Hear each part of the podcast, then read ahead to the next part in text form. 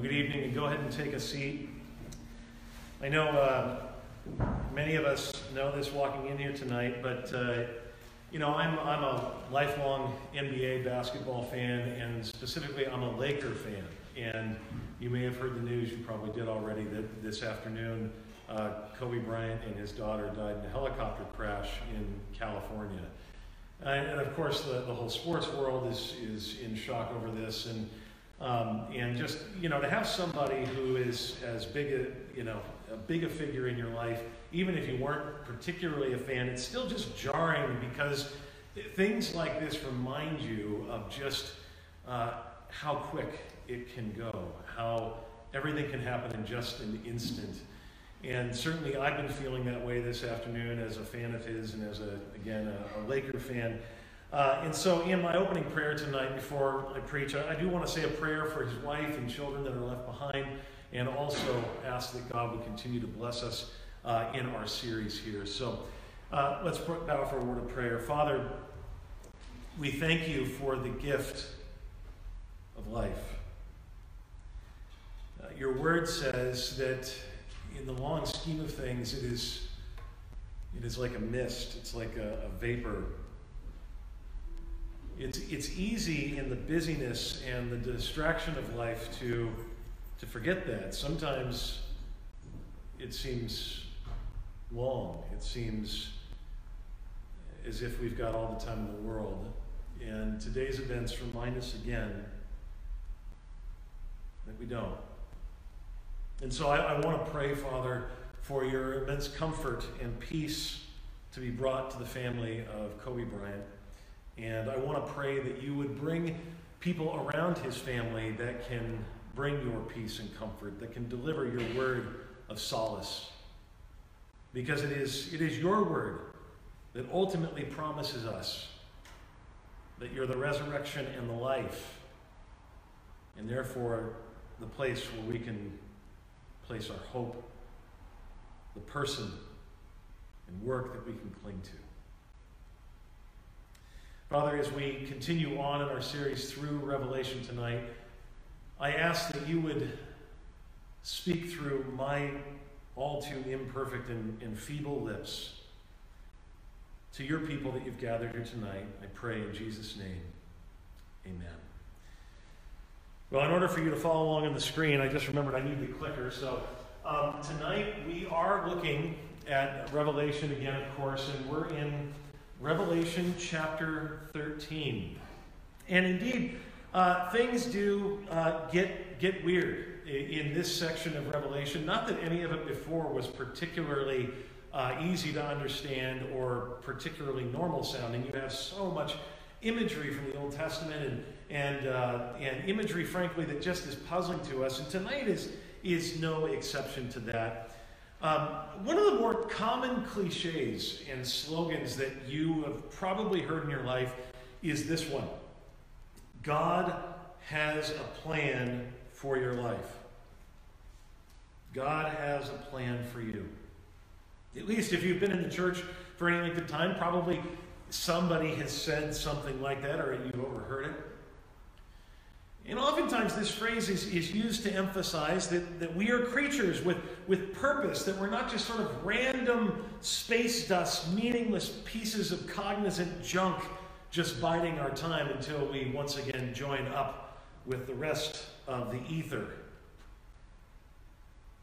Or perhaps the phrase is used to uh, comfort someone when something terrible happens, and it feels like there is no greater design to this. There's no, we can't fathom like why something happens. And so oftentimes almost a knee-jerk response is, well, God has a plan. And I understand why people say it. I don't know if that's always the most effective thing to say when someone is going through that, but that's a discussion for another time.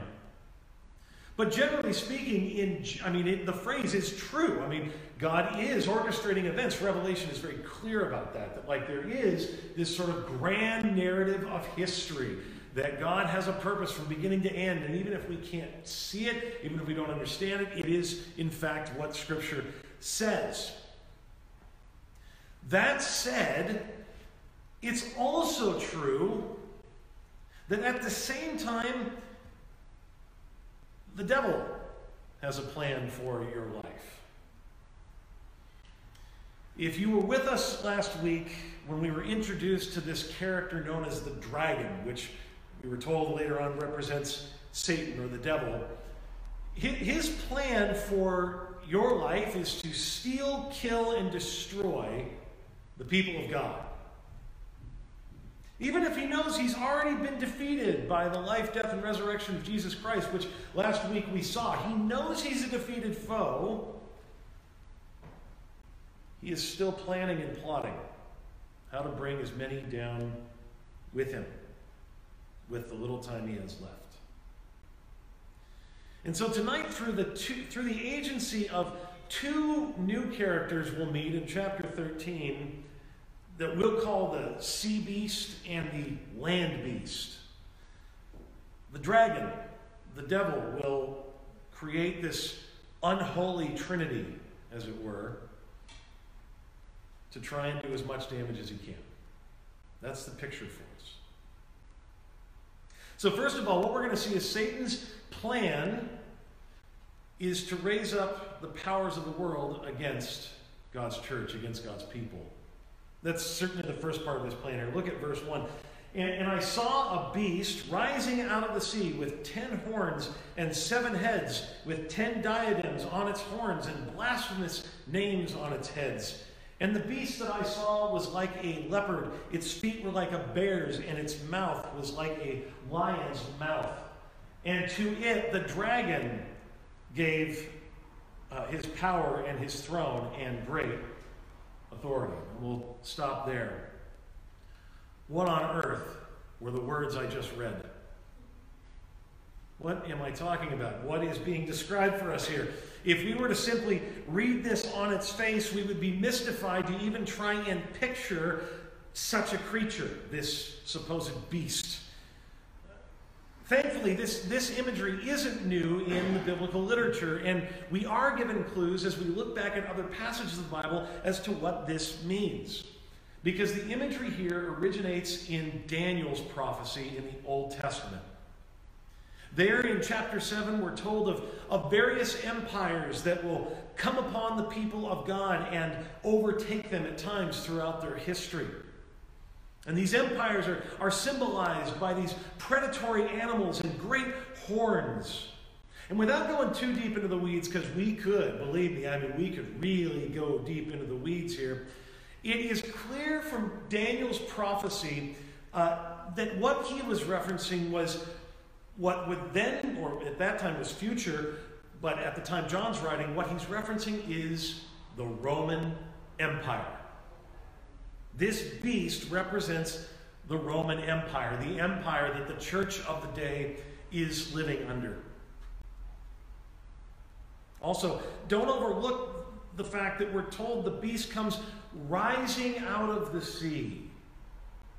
That's significant because to the ancient audience, the sea, you can see this in the Old Testament almost anytime it's referenced, is always associated with great evil and chaos. Remember back in Genesis 1, before God created the world, before God did anything, what did it say? The earth was formless and void, and the Spirit was hovering above waters. The waters represented that which was formless and void, chaotic, evil. It was where Old Testament creatures like the Leviathan and the Behemoth were to come from. Now, as the churches in Asia Minor would have been uh, situated near the sea, one scholar suggests picturing the great ships of Rome suddenly rising up over the horizon to conquer them and to demand their loyalty and praise to the emperor. That seems to be the picture that John is giving us. Rome is coming and they're going to overcome you. John will only add to that understanding as we continue reading. Verse 3 One of its heads seemed to have a mortal wound, but its mortal wound was healed, and the whole earth marveled as they followed the beast.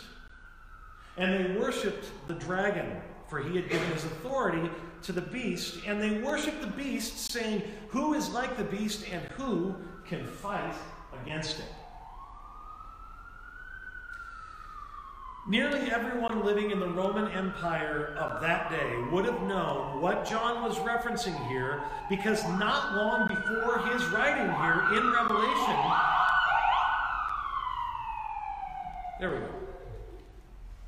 Not long before John wrote this book of Revelation, the great and terrible Emperor Nero had killed himself. And how did he do it? Well, he thrust a dagger into his neck mortal wound his head.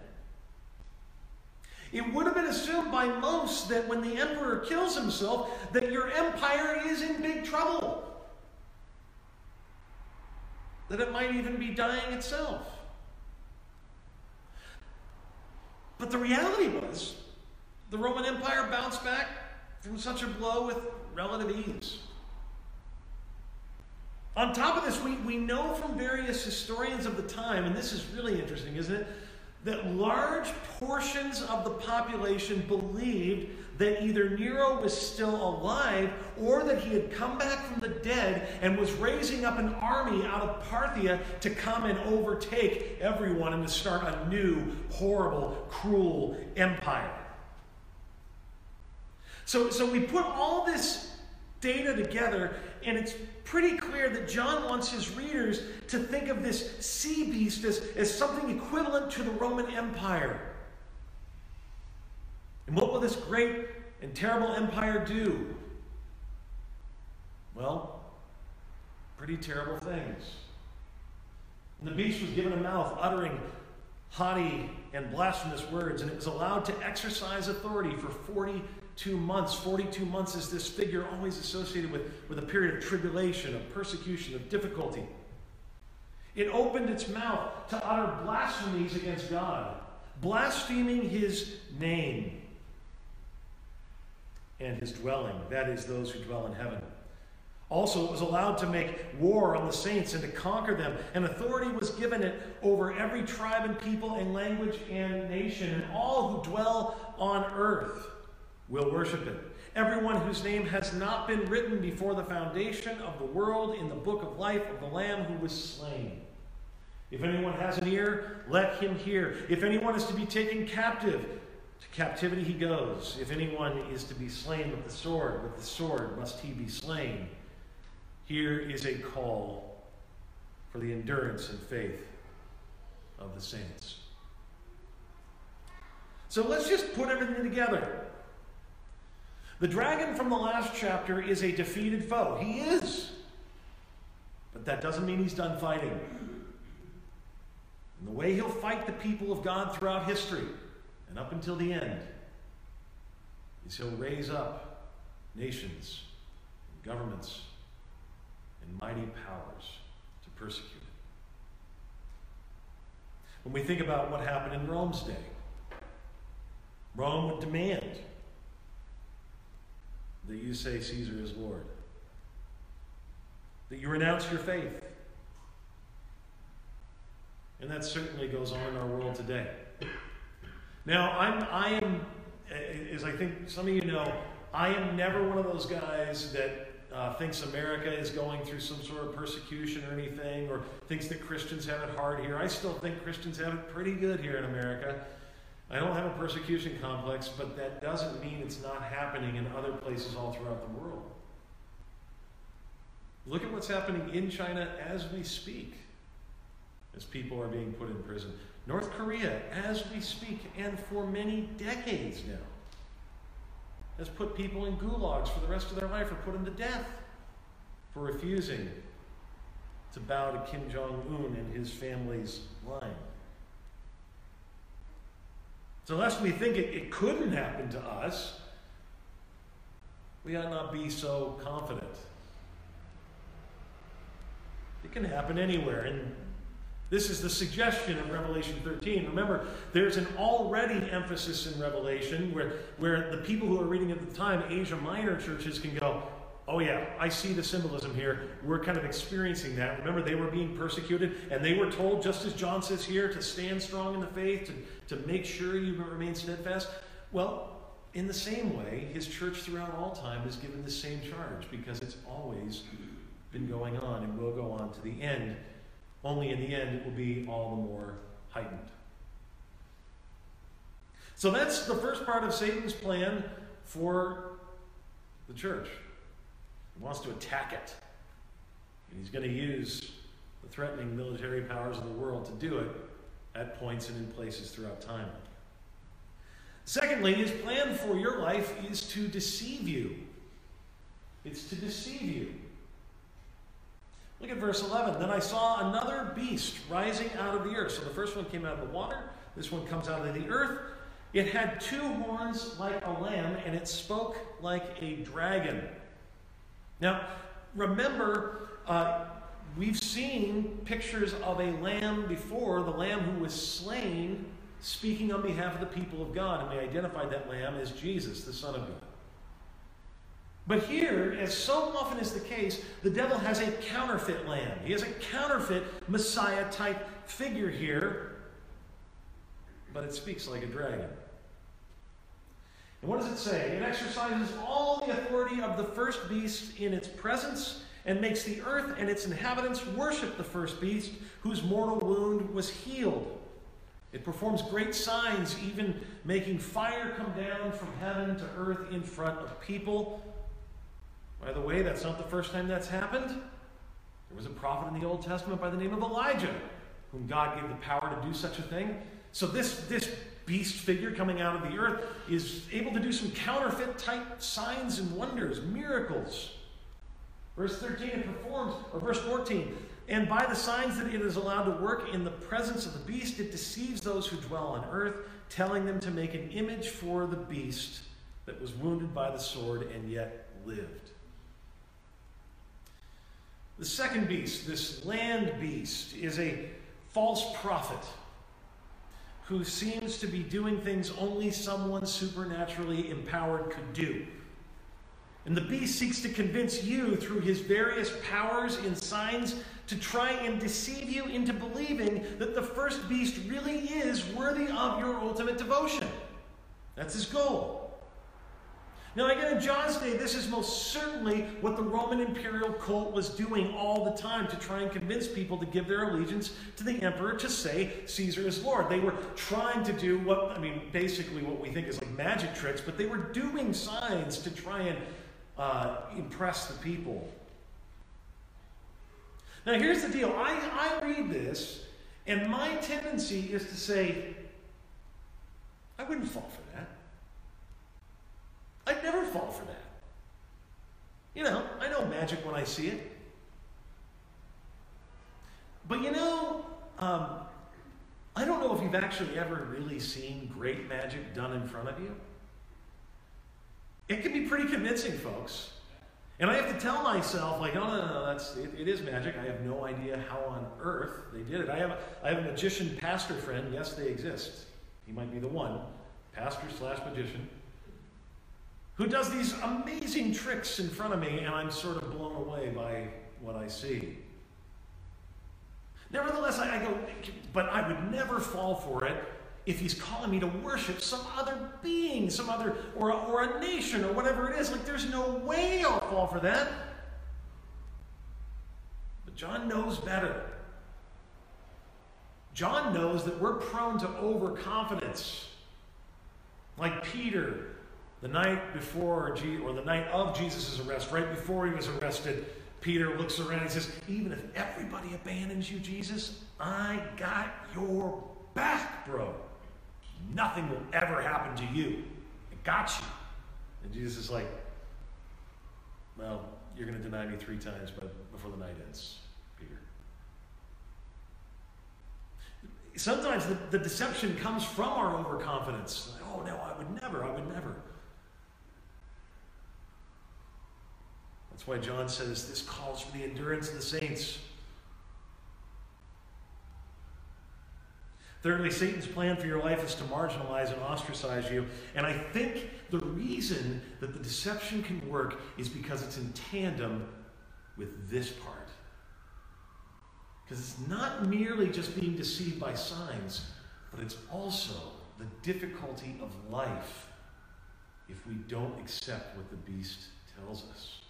If we don't accept what the world tells us we have to do, what we have to be devoted to, what we have to believe, there are consequences to it.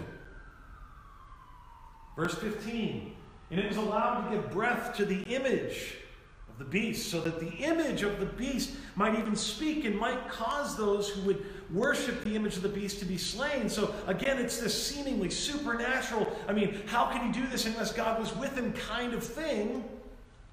Also, it causes all, both small and great, both rich and poor, both free and slave, to be marked on the right hand or the forehead, so that no one can buy or sell unless he has the mark, that is, the name of the beast or the number of its name. Now, we do, I mean, this, this does not have to be I should say about the mark, this doesn't have to be a physical mark, and I'll talk about that a little bit more later. Although it was interesting, CNBC.com last week said just had this uh, this random news article. It was like Amazon wants to make your hand into a credit card, and then and, and, and of course immediately I'm like, hmm, one of the richest companies in the world with access to everyone's most intimate information. Ooh, that sounds interesting. It sounds a little sketchy. But I'm not a conspiracy theory guy like that. I'm, I'm, I'm really not. And so I'm, you know, I'm just, I'm aware of it. But, but do you see what he's doing? You see the strategy here? It is at one and the same time meant to deceive you, but also to ostracize and marginalize you. So now imagine how tough it can be to resist. As a faithful Christian, you're forced underground, only able to buy food at extremely marked up prices because you won't accept whatever this mark is. You have to go on the black market to get whatever you need because you refuse to take this sign. You're hungry, you're seen as suspicious everywhere you go for what you believe. You fought the good fight for a while now, but you know, I mean, the guy is doing, the people are doing some pretty impressive signs. The longer it goes like this, the more hungry you get. It seems more and more reasonable that your rock solid confidence that Jesus really is the one who you still aren't seeing just might start to waver a little bit. You got to remember, in the first century, these Christians were absolutely convinced Jesus is coming any day, and yet the persecution is coming and the hardship is coming. And they're being more and more marginalized and ostracized. And all of a sudden, it seems understandable that one might start to waver a little bit. So, John concludes this chapter with an encouragement to his readers. And this might be the first time you've ever heard this verse referred to as an encouragement. This calls for wisdom. Let the one who has understanding calculate the number of the beast. For it is the number of a man, and his number is 666. Ooh. Those numbers. They have such a space in our culture here. They have gotten so much attention from people that talk about the end times and all the speculation that these numbers have caused. Of course, they are not merely numbers that have caused speculation and intrigue in the church, but beyond the church. Thus, even heavy metal bands like Iron Maiden have whole songs written about it. You're welcome, Connor. now, now, scholars and interpreters are not unanimous on their understanding of this number. They aren't. I mean, there's all sorts of debates. But uh, here, on the one hand, if you use an ancient technique known as gematria, in which numbers corresponded to various Hebrew or Greek letters, the number 666 could calculate what John tells us to do here, calculate it.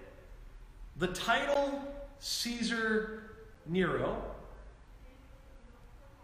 Or simply, it also could correspond to the word for the beast. Either one is possible. On the other hand, when we look at the use of numbers in the book of Revelation, we see that whereas the number seven is the number of sort of divine completion all throughout the book, the number six is the number of imperfection and therefore meant to represent, as John also mentions here, look at it again, the number of men. Imperfection, incomplete, unrighteous. Either way, here's what I think John is doing by concluding with this statement. I think this is a subtle way of John bringing encouragement to the struggling and persecuted church. As he calls for them to persevere and to stand strong against all the odds, here's what he's saying to them Remember, as powerful and imposing as these people may seem to be, they are only humans. They're just people. He's just a man.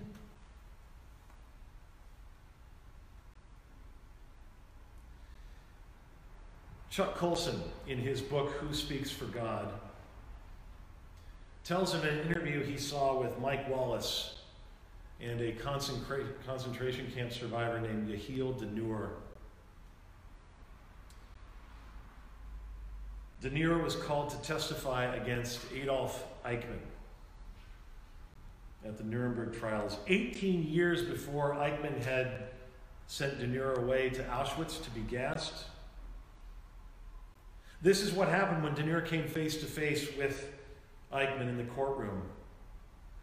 Quote, Denir began to sob uncontrollably, then fainted, collapsing in a heap on the floor as the presiding judicial officer pounded his gavel for order in the crowded courtroom. What happened? Was Denir overcome by hatred or fear? Horrible memories? Well, it wasn't any of that. Rather, as, as Denir explained to the interviewer, Mike Wallace, it was the fact that he realized all at once that Eichmann was not this godlike army officer that he had built him up to be in his head.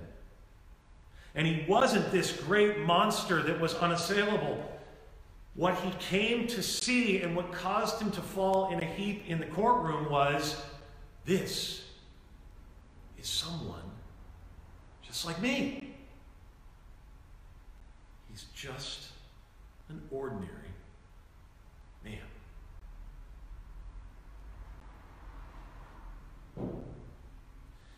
Indeed, as, as you face the struggles and temptations of this world in your life today, whether we're living in the last days now or whether they're a thousand years from now, we all are still facing the dragon's many ways of trying to get us off track and trying to deceive us and trying to make us feel like we can't keep going. And when that happens, John wants his church, you and I, to remember that even the greatest of rulers are still simply just ordinary men. Yes, they might be given power from the dragon and from the beast, but the dragon and the beast are ultimately defeated foes. Yes, the devil may have a plan for your life, but God's plan will ultimately prevail because you have Jesus Christ, Lord of heaven and earth, at his side interceding on your behalf right now right now. And it never stops. Just as Jesus declared to Peter on the same night that Peter would betray him, saying, Satan desires to sift you like wheat, Peter, but I prayed for you to endure. He does the same for us. Yes, the dragon desires to sift you like wheat but He's praying for us. He's interceding on our behalf. Jesus Christ has taken all of your sins from you and declared you to be forgiven and therefore fit for a heavenly kingdom that will far surpass any kingdom of this world, no matter how mighty and powerful those kingdoms may be. And in the end, that is why Jesus can promise to you and to me that the gates of hell cannot, cannot prevail against his church. We'll stop there. More on that next week as we move on to chapter 14. Let's pray. Father, we thank you that ultimately that promise, the gates of hell will not prevail against the church, is a promise for us, individually and corporately. Oh, how easy it is to become overwhelmed with the struggles and the temptations and the